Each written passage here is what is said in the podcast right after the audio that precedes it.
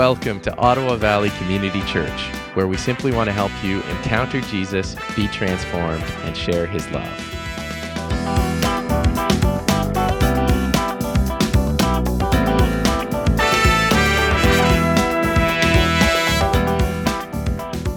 Yeah, um, so we're, we're at the beginning of a series uh, called Why Church. Um, it's something that we looked at uh, in the fall, or sorry, in the spring. And uh, as we uh, began to look at it as a congregation before we were doing joint services, I just felt like, oh man, there's something really in this for both uh, churches or, or the timing wasn't right. I just wasn't real sure about that start. And so I thought, you know what, we're going to just go back and, and do it again in the fall and dig into it. Uh, the heart of the, the series is to really engage with uh, the purpose of the church, why we're doing this, why we're all coming out, uh, why we're working on sound and media and uh, images and why we have a building with pews and heat and all of this kind of stuff. Uh, what is the purpose of this entity called the church? How does it work? How does it work together? And this question comes at a moment where, uh, really, in our culture, uh, the church is kind of trending down. Uh, we're, we're in this moment, like even statistically, uh, partly coming out of COVID, but partly just because of cultural shift that's happening. Uh, we see uh, the church in a place that, that feels like it's harder than it's been before. In 2021, church attendance in America dropped below 50% for the first time in America's history below 50% for the first time in America's history. And in case you're wondering if that is just pandemic related because just people weren't going to services, uh, that number is matched uh, by what statisticians see in terms of people's claims about their faith journey.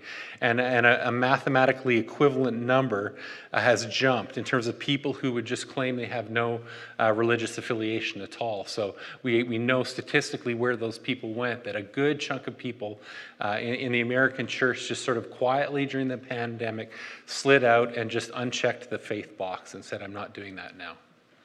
And so we, we live in a sort of a dark uh, moment in the history of the church. Canada is further on that journey.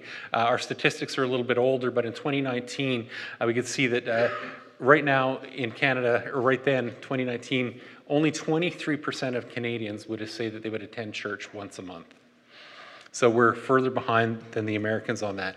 So it's a, it's a, it's a difficult moment, even in terms of the numbers, but, but not only in terms of the numbers, uh, the cultural context and, and people's perceptions of the church. Um, these are the things that sort of people ask or people are thinking when they're thinking about church. They're saying the church is just corrupt and, and wants my money. Uh, why are there so many denominations? Uh, God is okay, but uh, not organized religion. What's the point of that? Uh, what about uh, residential schools? What about the crusade? Churches are too judgmental. Their morality is too restrictive. Uh, why have so many leaders fallen? Why are Christians anti science? Why are so many Christians seemingly prone uh, to conspiracy theories? Why is the church so political? Uh, what's the point of all the tradition? It doesn't seem to meet my needs. What's the point of going? Or I can uh, go and visit and see a sermon online anytime, anywhere I want, and see exactly what I want. And we hear those questions, and those are actually sort of winsomely worded questions to a certain degree, but sometimes behind those questions is even great hostility. Uh, sometimes behind those questions, there's uh, a sense that the church is, is actually really under it. We're in a very difficult place in terms of cultural shift. Uh, and, and, I think maybe the first thing to acknowledge in that is what that does uh, to us as people, to us as Christians, those of us who are here, who did come out this morning. Uh, what does that do in terms of our hearts? What did that do to us? And the reality is, is that when the church is in this moment, uh, what we feel on one level or another as, as believers in this changing culture is a sense of insecurity. Uh, we feel a sense that uh, the place where we were, the place uh, that, that we had uh, in, in our society, is, is, something that has been diminished. We're not as secure as we were, we're not as stable as we were. Uh, we wrestle with a sense of uh, we don't have the authority that we once had. What's going to change? What's going to happen to us? How are these changes going to impact our ability to worship, our ability to gather, and our journey with Christ? how do we navigate? Uh, these moments. And if we uh, look a little deeper at those insecurities, uh, insecurities tend to produce uh, different kinds of reactions in us as people. Uh, the first reaction that, that we feel when we're fearful or insecure, eh, our reaction is a fear aggression. And you see that little picture of the dog up on the screen, a little wiener dog named Nelson, and he was just the most insecure dog. If he loved you, uh, you came, he would, you would come up to him at the door and he would turn himself upside down and just pee all over himself. but if he was scared of you, his tail would go under his, his legs and he would just bare his teeth and just. And it wasn't that he was actually aggressive, or it wasn't that he was angry at you, it wasn't that he wanted to attack you, it was that he was fearful. And so we see in our culture that kind of fear aggression happening in the church. That there's some of us who on social media, when we feel like something is said that is against the church, we rise up and we bare our fangs and we bark louder than ever. Uh, we see uh, reactions in the church to, to sort of strengthen ourselves, to, to hunker down, to, to build a fortress, uh, to sometimes attack uh, what's going on in culture what's going on in government if we're honest about ourselves, that's probably a fear aggression reaction that's happening in us, that's happening in the church.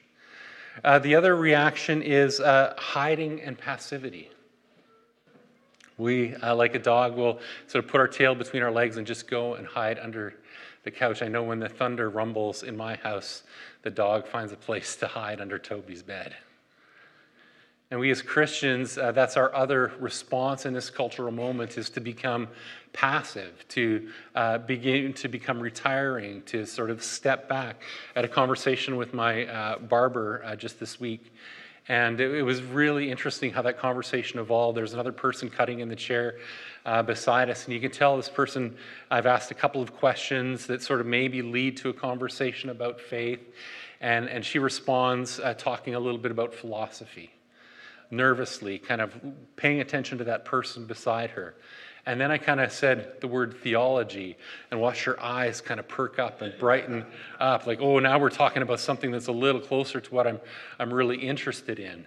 Um, and then when that person who was cutting went away to sweep the floor or do something else, uh, then she only opened up and sort of broke down and told a little bit of her story of, uh, of, of some healing that had happened, uh, some questions about had God done it? Uh, should I go back to church? Should I become involved in faith? Should I do a journey with God and just rest, like just opening up her story, opening up her story, being able to talk about faith? But she couldn't do that with the person uh, cutting in the chair beside her. She didn't know if she could talk about it that with me because she didn't feel secure. She didn't feel safe. She didn't feel like she could use words that would be overheard and make people think she was crazy. And so we wrestle with that kind of insecurity. Uh, we become passive, we become quiet, we become scared of sharing our faith. And there's many people that uh, I think have looked at church in these days and looked at this changing cultural context and have said, hey, this is just a moment for me to check out and to just not be as engaged. Maybe I'm just going to get my kids in hockey on Sunday mornings, or maybe I'm just going to do a service club, or maybe I'm going to do something else that just doesn't feel like it makes me scared, doesn't make me worry what others think about me and so we retire. So, in this insecure moment when the church is in uh, a place of change, a place of seeming diminishment, I want us to acknowledge that sense of insecurity that we feel and our reactions to it. And I actually want to take just a moment and pray into that and ask the Holy Spirit to touch us. So, let's just bow our heads and, and pray for a moment. Lord, we confess uh, that we, uh, we feel insecure. We look at the changing world around us and we're not sure what's going to happen to us. We not, we're not sure where this thing is going. And we, we confess to you, Lord, that we're a little bit afraid. So we ask you for comfort. We ask that you would uh, build our confidence. We ask that you would help us to see your church through your eyes, to see it uh, in the way that you see it, to see it in its cosmic significance, to be encouraged by your vision for your church. Father, help us to see what your scriptures say about the, about the church. Help us to see what the Bible teaches. Help us to ground ourselves in something that is rock solid, that we can trust, so we can know who we're meant to be.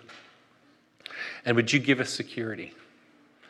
And in that, would you help us to move from those two places and those two insecure reactions. Lord, if we have been like the barking dog who's actually fearful, would you cause us to not bear our fangs anymore and to just come to a place of trust in who we're meant to be?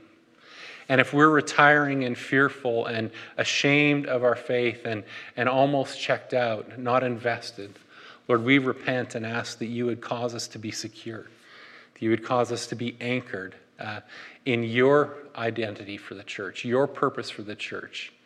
Would you cause us to grow and, and become healthy and to become solid and to really be a, a church that's founded on the rock? Bless us, we pray, Lord, in Jesus' name. Amen. Know, the reason why this is, is so important is that um, when we think of God uh, trying to save his world and trying to communicate uh, with his world, trying to be glorified in his world, the reality is, is that he has no other plan. He has no other plan to be known and glorified in his world other than through the church. There's no other plan for him to show himself to the world. There's no other plan for the beauty of Jesus and who he is to be revealed to the world. He uh, looks at you and he sees you and he has established you absolutely as plan A. And that's what we want to do this morning is we want to just establish that uh, from the text. We want to establish that from scripture and, and really dig into it and just accept what the Word of God is saying about ourselves. So let's just read Ephesians chapter 3, verses 8 to 11. I'm going to take a little drink here. And then we'll unpack that text. Ephesians 3, 8 to 11. Although I am less, this is Paul talking to the Ephesian church, although I'm less than all of the Lord's people, this grace was given me to preach to the Gentiles the boundless riches of Christ. And to make plain to everyone the administration of the mystery, which for ages past was kept hidden in God, who created all things.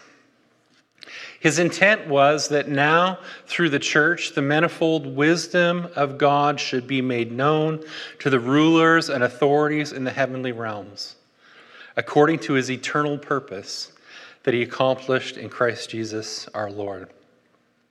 So let's just go back to the beginning there. Let's go back to uh, verse 8. Uh, Paul is again, he's sort of establishing his place in the church. He's saying, Although I'm the, the least of all of the Lord's people, a grace was given to me, a gift was given to me, uh, a mission was given to me. And that mission is twofold, as we see in the text. First, to preach to the Gentiles the boundless riches of Christ. And we obviously see that as Paul's uh, key ministry, key mission. He was going out on missions to different communities, to the church in Ephesus and Galatia and all around Asia, uh, preaching uh, the gospel of Jesus Christ to the Gentiles. That's this first grace that is on the life of Paul. But then he talks about a second grace. It's right here in the text. Um, and to make plain to everyone the administration of this mystery. He hasn't told us what this mystery is yet, uh, which for ages past was kept hidden in God who created all things. What he's doing is he's, winding his, his reader up. He's preparing his reader to, to hear something. Hey, I've got this second mission. I am going to make plain something. I'm going to make plain something. That word in the Greek is uh, illuminate. It means I'm going to illuminate something that was previously dark. I'm going to help you see something that you previously couldn't see. And that thing that I want to see uh, illuminated, uh, that thing that I want you to notice, that thing that nobody else has seen, uh, for all eternity, it was hidden in God. It was a mystery that was hidden uh, in God for ages past. God kept that mystery hidden something that he wasn't going to tell us, he wasn't going to show us.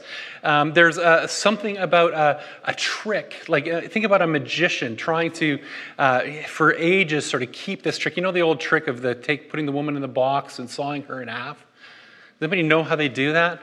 Some of you probably looked it up on YouTube and actually do know how they do that. But it's like God, God's like, I've got this trick. I've got something that's going to be impressive, something that's going to be happen. But I'm dying for everybody to know how it works behind the scenes. I want to show everybody what it looks like behind the box. I want you to know how I'm going to administrate this task of seeing my glory known in all the earth. I want to show you the mechanics of how it works and he's winding them up. Uh, he's building this anticipation. He's going to show us behind the box, he's going to show us the trick. He's going to show us the administration of it. That word in in the Greek administration really means the workings of it. It means the details of how a plan is formed and it comes to pass, how it comes to reality. And so this is it. This is the plan. This is the secret. This is what he wants to reveal to the world. His intent was that now through the church, the manifold wisdom of God should be made known. That's the secret. That's the administration. Surprise, my plan is the church. That's how it's going to work. And that's what my intention is. That's what my purpose is. When you look right now at Calvary uh, and our joint services with OVC and how we sort of are doing church in this time, in this space, in our culture, uh, trying to navigate, trying to go forward, this is the inner workings. This is the mechanics. This is the administration. This is part of the package of how God is planning to reveal his glory in the earth through us silly people in this silly room meeting together, worshiping, praising God, and glorifying him every Sunday morning and seeking to be his disciples. That's the trick in the box. That's the mystery. That's the magic. That's what he's revealing. And it is an intention. It is something that is planned. If we looked at the text uh, previous, this is something that was hidden in God for ages past. This moment here for us uh, the, the, the coming of the church to, into its own in Acts. God's plan to reveal his wisdom through the church. That word made known is to make manifest. Remember earlier we talked about the word illuminate, to just shine a light on something. I'm shining a light now on the thing that is making God's wisdom manifest, making it real, making it knowable, making it seeable, making it tangible to the world. His purpose is being fulfilled through the church. His purpose is revealed in us. And so uh, when we bring that local, uh, we talked about this last week. We talked about discipleship. We said there's roughly 32,700 and some people in our region uh, who live in the three municipalities that we serve. And if you look at the Christians, from what StatsCan says, there's somewhere in the neighborhood of, of 2,500 uh, practicing Christians in our region, and a good number of them sort of go to church uh, in the city. So there's probably, you know, if you just do some anecdotal math crunching in terms of the people who are attending church on a Sunday morning in Carleton Place at this moment that we are, there's probably less than 500 believers trying to make known the glory of God to Carleton Place, Almonte, and Beckwith. But that's the plan. That's the plan. That is plan A, that the glory of God would be revealed uh, through us, through our little group. And it's not only just to our community, it's not only just to those 30,000. If you look at that text, this is made known to the rulers, the mayors, uh, the premiers, the prime ministers, the kings and queens. There's something about what is seen in the existence of the church that makes God's wisdom known to the world or is supposed to. And then he says, not only to the rulers, but to the authorities in the heavenly realms. God is using what is happening down here. God, who dwells in heaven, is using what is happening here to reveal himself to others who are in heaven. Do you get how crazy that is? He's broadcasting his glory to heaven through you. That's what's happening when we raise our hands and sing on Sunday morning.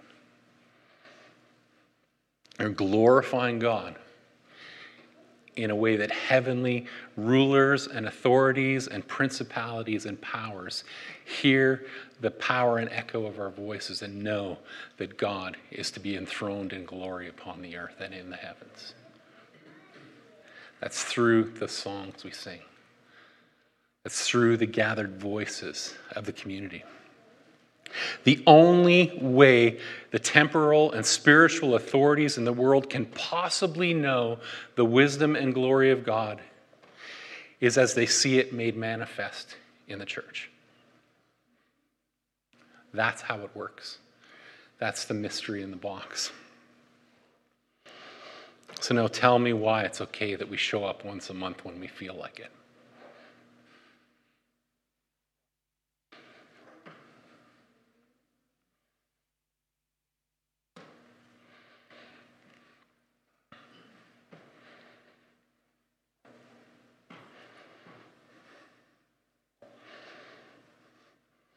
Tell me why our discipleship is a fifth or sixth priority, somewhere down below amateur athletics and our Insta scrolling.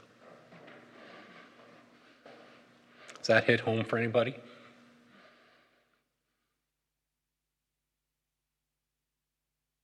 It hits home for me. We have a great and glorious purpose, and we don't understand it. We don't believe it. We don't trust it. We're insecure about it. We value all kinds of other things high above it. And there's a problem with that. There's, a, there's, a, there's enormous compassion uh, as a pastor, sometimes, even with myself, there's an internal anger. I'm, I'm angry at myself when I become distracted, and I'm angry at you when you come distracted. Like, that's an honest uh, thing that I wrestle with. But I think that's something that we need to just sort of rest in for a moment and feel uh, the reality that there is a disconnect between uh, the way we live our lives and the purpose we've been given. And we should let ourselves feel that disconnect. We should let ourselves feel that dissonance. And we should let ourselves be challenged. There's something more for you, there's something more for the church.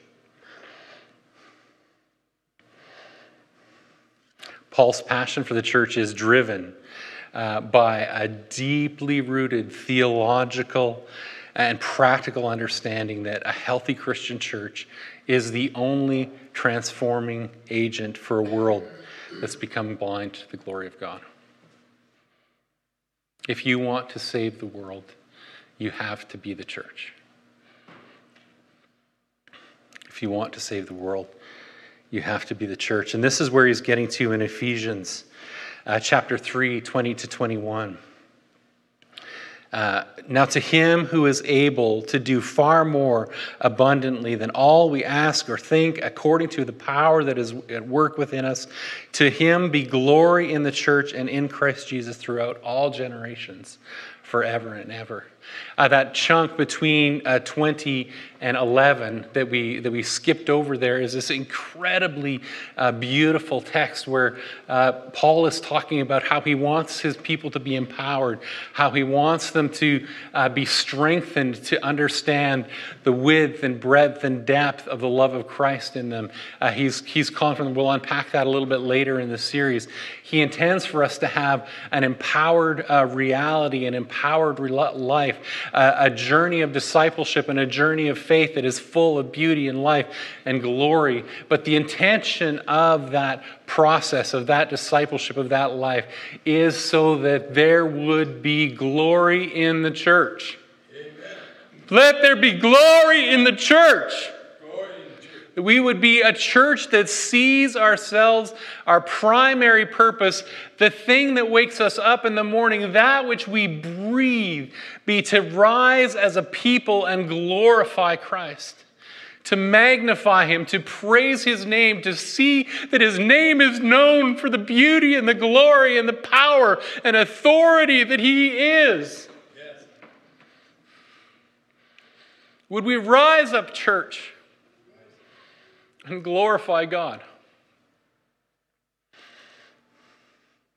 If we want God to be glorified in the world, he has to be glorified in us. It's just the way it works. And so the rest of the series is going to be asking that question. Like, practically, how is God meant to be glorified in us? What needs to shift in our posture towards worship? What needs to shift in our posture towards uh, being a community? What needs to shift in our understanding of what the church is so that we can fulfill this purpose? We can put this goal of being glorifying people at the center of who we are as a church. How do we administrate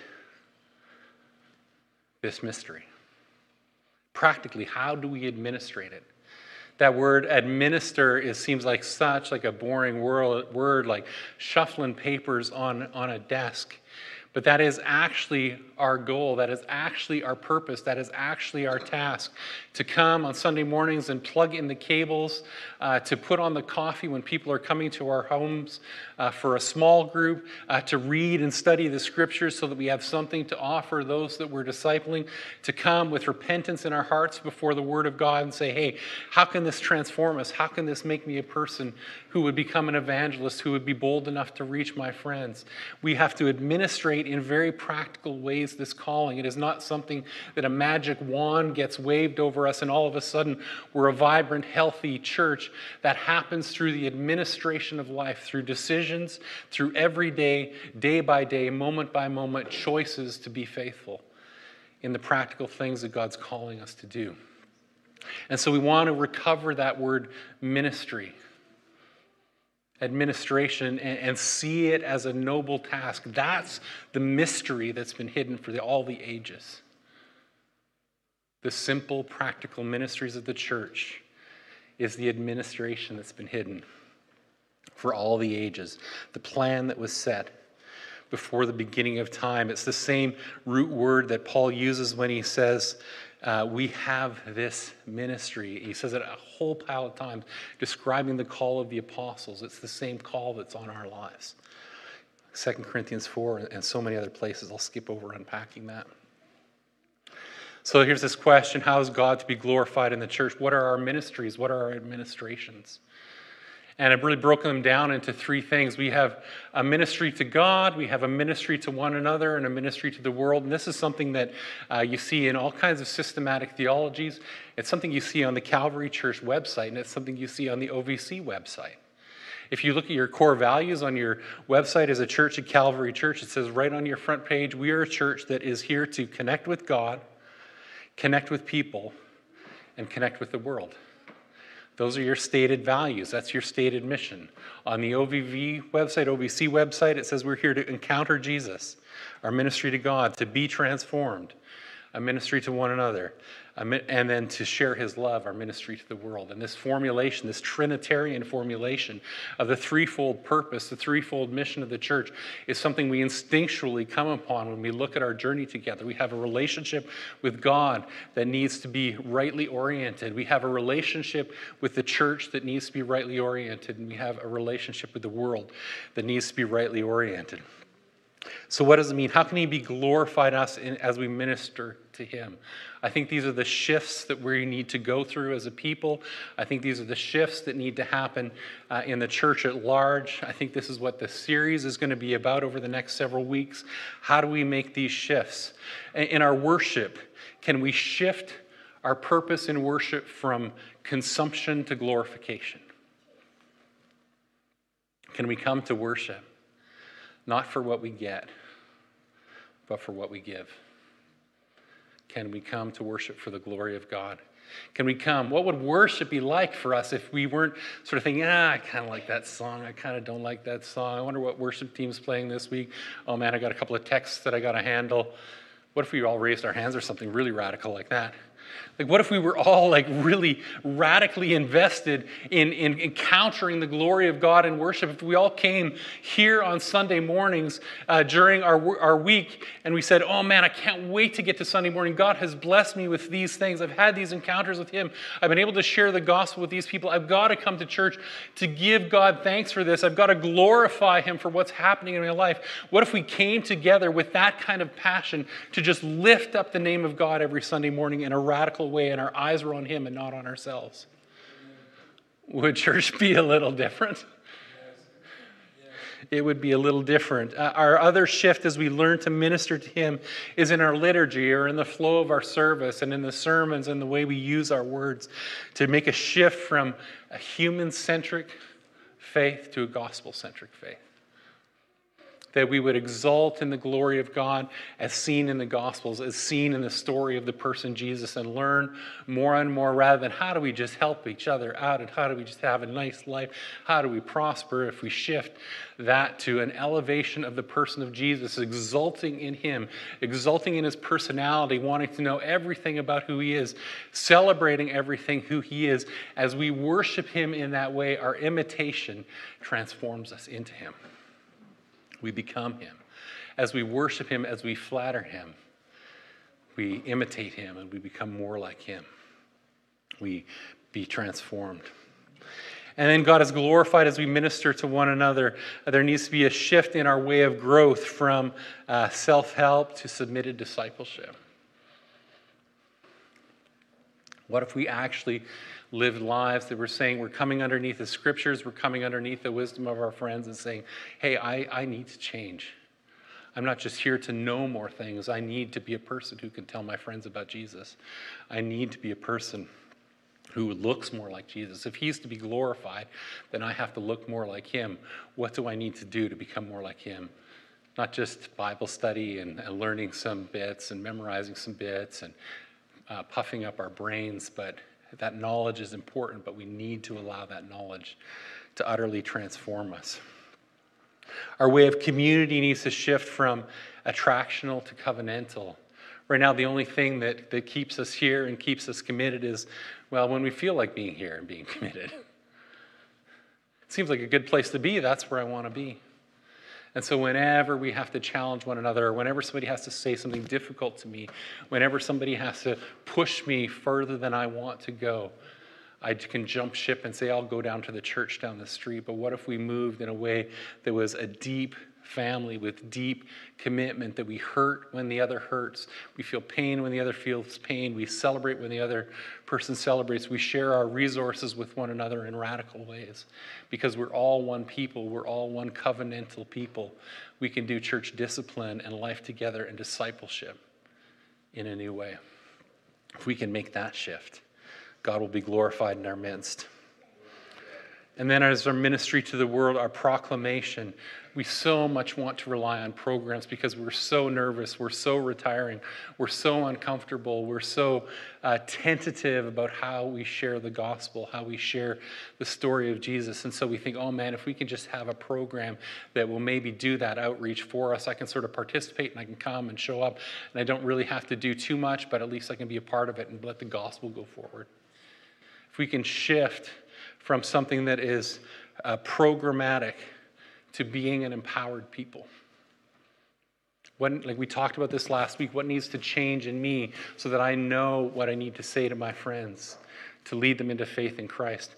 And how am I to be empowered by the Holy Spirit and released in my gifts so that I can move in a way that uh, brings the power of God for salvation into the lives of people because the gospel is spoken with clarity and with power and with love because the Holy Spirit dwells in me in a new way. We be empowered people. And our demonstration needs to shift from acts of social justice, uh, little offerings, which are wonderful, uh, gifts to compassion and sponsoring compassion children and all of the little beautiful sort of social justice things we do that those things are good.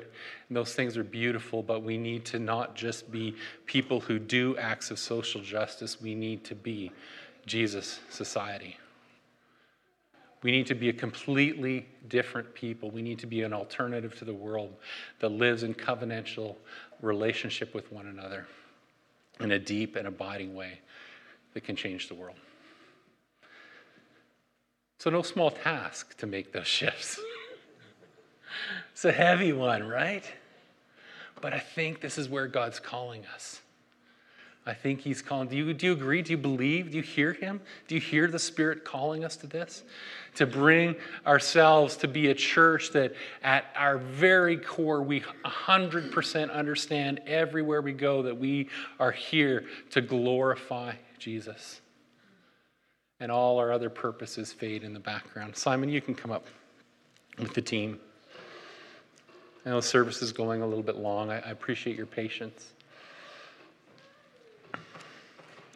If we begin to embrace uh, a more God's glory centered understanding of the purpose for our church, your tentativeness about our gatherings will just fade away. Uh, they will increasingly represent the most significant and the most important hours of your week and the most significant and most important hours and places in our region. Because this is where it happens. These are the hours, these small groups, these youth groups, these worship service, these are the hours that change everything. Will we see them that way? Will we invest in them that way? Just read as we worship. Now, to him who is able to do far more abundantly than all we could ask or think, he's able to do this in us, according to his power at work within us. To him be glory in the church. And in Christ Jesus, Jesus throughout all generations, forever and ever and ever. Amen.